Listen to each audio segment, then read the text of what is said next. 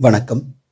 அமரர் திரு கல்கி அவர்கள் எழுதிய பொன்னியின் செல்வன் புதினத்தின் ஒலிப்புத்தக வடிவை கேட்டுக்கொண்டிருக்கிறோம் நான் உங்கள் அன்பு நண்பன் ஸ்ரீராம் சீதாபதி. இது உங்கள் உதிராப்பூக்கள் தளம். இணைந்திருங்கள் கதைக்கு செல்வோம். பாகம் ஒன்று புது வெள்ளம் அத்தியாயம் இருபத்தி எட்டு இரும்பு பிடி திடீரென்று பொங்கிய புதுவெள்ளம் போன்ற ஆச்சரியத்தின் வேகம் சிறிது குறைந்ததும் புலவர் தலைவரான நல்லன் சாத்தனார் பிரபு அப்படியானால் இந்த பாடலை இயற்றிய கவி என்று தயங்கினார். உங்கள் முன்னால் கால்களின் சுவாதீனத்தை இழந்து நோய்ப்படுக்கையில் படுத்திருக்கும் இந்த புவி சக்கரவர்த்தி தான் என்றார் சுந்தர சோழர். புலவர்களிடையே பலவித வியப்பொலிகளும் ஆகாகாரமும் எழுந்தன. சிலர் தங்களுடைய மனோநிலையை எவ்விதம் வெளியிடுவது என்று தெரியாமல் தலையையும் உடம்பையும் அசைத்துக் கொண்டிருந்தார்கள். இன்னும் சிலர் தங்களுடைய மனோநிலை இன்னதென்று தங்களுக்கே தெரியாமல் கல்லாய் சமைந்திருந்தார்கள். சுந்தர சோழர் கூறினார் புலவர் பெருமக்களே ஒரு சமயம் பழையாறையில் புலவர்களும் கவிஞர்களும் என்னை பார்க்க வந்தார்கள். அந்த கூட்டத்தில் உங்களில் சிலரும் இருந்திருக்கலாம். ஒவ்வொருவரும் சோழகுலத்தின் வள்ளல் தன்மையை குறித்து ஒவ்வொரு பாடல் சொன்னார்கள். என்னை பற்றியும் பாடினார்கள். நான் இவருக்கு அதை கொடுத்தேன் அவருக்கு இதை அளித்தேன் என்றெல்லாம் பாடினார்கள். அச்சமயம் இளைய பிராட்டி குந்தவையும் என் அருகில் இருந்தாள். புலவர்கள் பரிசில்கள் பெற்று சென்ற பிறகு அவர்கள் பாடிய பாடல்களை அரசலங்குமதி புகழ்ந்து பாராட்டினாள். குந்தவையிடம் நான் புலவர்களை எல்லாம் விட என்னால் நன்றாக பாட முடியும் என்று சபதம் கூறினேன். பிறகுதான் வேடிக்கையாக இந்த பாடலை பாடினேன். எனக்கு பரிசு கொடு என்று கேட்டேன். குழந்தை என் முதுகின் மேல் ஏறி உட்கார்ந்து கொண்டு இந்தாருங்கள் பரிசு என்று என் கன்னத்துக்கு இரண்டு அறை கொடுத்தாள். அது நேற்று நடந்தது போல் எனக்கு ஞாபகம் இருக்கிறது. ஆனால் ஆண்டு எட்டுக்கு மேல் ஆகிறது என்றார். விந்தை விந்தை என்றும் அற்புதம் அற்புதம் என்றும் புலவர்கள் கூறி மகிழ்ந்தார்கள். குந்தவை என்ற பெயரை கேட்டதுமே வந்தியத்தேவனுக்கு மெய்சிலிருத்தது சோழகுலத்தில் பிறந்த அந்த இணையில்லாத பெண்ணரசியின் எழிலையும் புலமையையும் அறிவுத்திறனையும் பற்றி அவன் எவ்வளவோ கேள்விப்பட்டதுண்டு. அத்தகைய அதிசய அரசகுமாரியை பெற்றெடுத்த பாக்கியசாலியான தந்தை இவர். தாய் அதோ பக்கத்தில் அமர்ந்திருக்கும் மூதாட்டி. சுந்தர சோழர் தம் செல்வ புதல்வியை பற்றி பேசும்போது எவ்வளவு பெருமிதத்துடன் பேசுகிறார். அவர் குரல் எப்படி தழுதழுத்து உருக்கம் பெறுகிறது? வந்தியத்தேவனுடைய வழக்கரம் அவனுடைய இடையை சுற்றி கட்டியிருந்த பட்டுத்துணி சுருளை தடவி பார்த்தது. ஏனெனில் குந்தவி பிராட்டிக்கு அவன் கொண்டு வந்திருந்த ஓலை அச்சுருளுக்குள் இருந்தது. தடவி பார்த்த கை திகைப்படைந்து செயலிழந்து நின்றது. அவனுடைய உள்ளம் திக்பிரமை கொண்டது. ஐயோ இது என்ன? ஓலையை காணோமே. எங்கே போயிற்று? எங்கேயாவது விழுந்து விட்டதோ? சக்கரவர்த்தியின் ஓலையை எடுத்தபோது அதுவும் தவறி விழுந்திருக்குமோ? எங்கே விழுந்திருக்கும்? ஒருவேளை ஆஸ்தான மண்டபத்தில் விழுந்திருக்குமோ? அப்படியானால் சின்ன பழுவேட்டரையரின் கையில் சிக்கிவிடுமோ? சிக்கிவிட்டால் அதிலிருந்து ஏதேனும் அபாயம் உழைக்குமோ அடடா என்ன பிசகு? எத்தனை பெரிய தவறுதல்? இதிலிருந்து எப்படி சமாளிப்பது? குந்தவை தேவிக்கு கொணர்ந்த ஓலை தவறிவிட்டது என்று அறிந்த பிறகு வந்தியத்தேவனுக்கு அங்கு இருப்பு கொள்ளவில்லை. மேலே நடந்த பேச்சுவார்த்தைகளும் அவன் காதில் சரியாக விழவில்லை. விழுந்ததும் மனத்தில் நன்கு பதியவில்லை. சுந்தர சோழர் வியப்புக்கடலில் மூழ்கியிருந்த புலவர் கூட்டத்தை பார்த்து மேலும் கூறினார் நான் விளையாட்டாக செய்த பாடலை குந்தவை யாரிடமாவது சொல்லியிருக்க வேண்டும். ஒருவேளை பழையாறை திருமேற்றலி ஆலயத்தின் ஈசான்ய பட்டாச்சாரியரிடம் சொல்லியிருக்கலாம். அவர் இப்பாடலை நாடெங்கும் பரவும்படி செய்து என்னை உலகம் பரிகசிப்பதற்கு வழி செய்துவிட்டார் பிரபு தாங்களே பாடியிருந்தால் என்ன? பாடல் அற்புதமான பாடல்தான். சந்தேகமே இல்லை.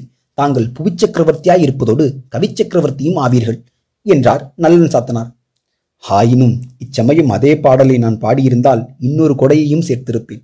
இந்திரனுக்கு யானையும் சூரியனுக்கு குதிரையும் சிவனாருக்கு பல்லக்கும் கொடுத்ததோடு நிறுத்தி இருக்க மாட்டேன். மார்க்கண்டனுக்கு மரளியை சிவபெருமான் உதைத்தார் அல்லவா? அந்த உதைக்கு யமன் தப்பித்துக் கொண்டான். ஆனால் அவனுடைய எருமைக்கடா வாகனம் சிவபெருமானுடைய கோபத்தை தாங்காமல் அங்கேயே விழுந்து செத்துவிட்டது. வாகனமில்லாமல் யமன் திண்டாடிக் கொண்டிருந்ததை அறிந்து பழையாறை சுந்தர சோழர் யமனுக்கு எருமைக்கடா வாகனம் ஒன்றை அனுப்பினார். இப்படி ஒரு கற்பனையையும் சேர்த்திருப்பேன்.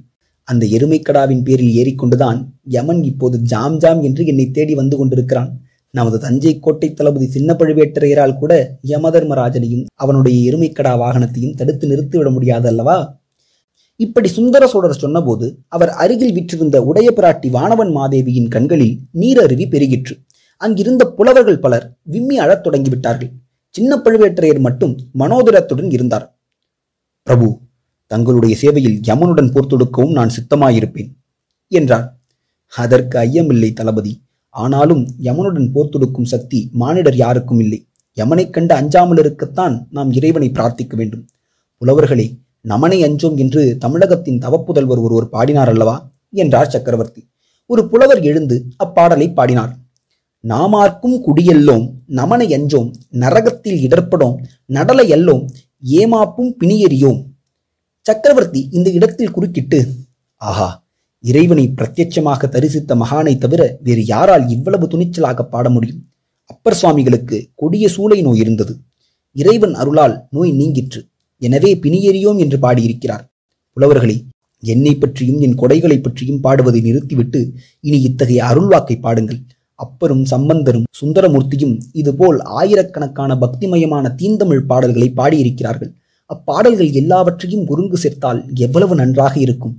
படித்தும் பாடியும் பரவசமடைவதற்கு ஓர் ஆயுட்காலம் போதாதல்லவா? என்றார். அரசருக்கரசே தாங்கள் அனுமதித்தால் அந்த திருப்பணியை இப்போதே தொடங்குகிறோம். இல்லை என்னுடைய காலத்தில் நடக்கக்கூடிய திருப்பணி அல்லது எனக்கு பின்னால் இவ்விதம் கூறி தயங்கி நின்ற சுந்தர சோழர் சிந்தனையில் ஆழ்ந்தார். அரண்மனை மருத்துவர் சின்ன பழுவேட்டரையரின் அருகில் வந்து அவர் காதில் ஏதோ சொன்னார்.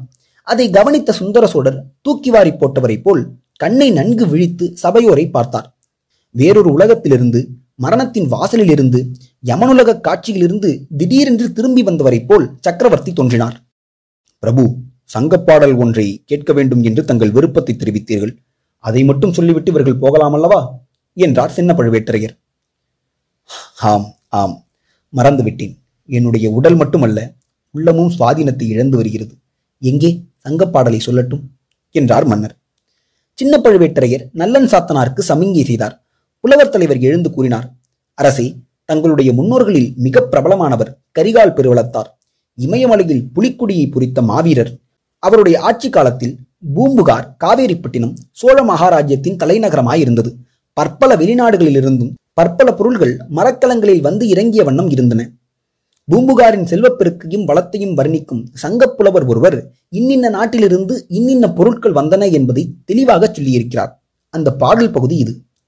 வடமலை பிறந்த மணியும் பொன்னும் குடமலை பிறந்த வாரமும் அகிலும் தென்கடல் முத்தும் குணகடல் துகிரும் கங்கை வாரியும் காவிரி பயனும் ஈழத்து உணவும் காழகத் தாக்கமும். பாடலில் இந்த இடம் வந்தபோது சுந்தர சோழர் கையால் சமிங்கை செய்யவே புலவர் நிறுத்தினார். தளபதி கரிகால் வளவர் காலத்தில் ஈழ நாட்டிலிருந்து தமிழகத்துக்கு உணவுப் பொருள் வந்து கொண்டிருந்தது என்று இந்த பாடல் சொல்லுகிறது. அதை நான் அறிவதற்காகத்தானே இப்புலவர்களை அழைத்து வந்தீர்? ஆம் அரசே என்று கோட்டை தளபதி கூறியது சிறிது ஈனஸ்வரத்தில் கேட்டது. அறிந்து கொண்டேன் இனி புலவர்களை பரிசில்கள் கொடுத்து அனுப்பிவிடலாம் என்றார் மன்னர். புலவர்களே நீங்கள் இப்போது விடைபெற்றுக் கொள்ளலாம் என்றார் கோட்டை தளபதி. புலவர்கள் மன்னருக்கு வாழி கூறி கோஷித்துக் கொண்டு புறப்பட்டுச் சென்றார்கள். குந்தவை தேவிக்கு கொண்டு வந்த ஓலையை காணாததால் மனக்கலக்கம் அடைந்திருந்த வல்லவரையன் அப்புலவர்களுடனே தானும் நழுவிவிடலாம் என்று எண்ணி எழுந்து கூட்டத்தின் நடுவில் நடந்து சென்றான். ஆனால் அவன் எண்ணம் நிறைவேறவில்லை. வாசற்படியை நெருங்கிய போது ஒரு வலிய இரும்பு கை அவனுடைய கையின் மணிக்கட்டை இறுகப் பிடித்தது. வல்லவரையன் நல்ல பலசாலிதான். ஆயினும் அந்த வஜ்ரப்பிடியின் வேகம் அவன் உச்சந்தலை முதல் உள்ளங்கால் வரையில் ஒரு குலுக்கு குலுக்கி அவனை செயலிழந்து நிற்கும்படி செய்துவிட்டது. அவ்விதம் பிடித்த இரும்பு கரம் சின்ன பழுவேட்டரையரின் கரம்தான் என்பதை நிமிர்ந்து பார்த்து தெரிந்து கொண்டான். புலவர்கள் தரிசன மண்டபத்திலிருந்து வெளியேறினார்கள். இத்துடன் அத்தியாயம் இருபத்தி எட்டு நிறைவுற்றது. மீண்டும் அத்தியாயம் இருபத்தி ஒன்பதில் சந்திப்போம். நன்றி.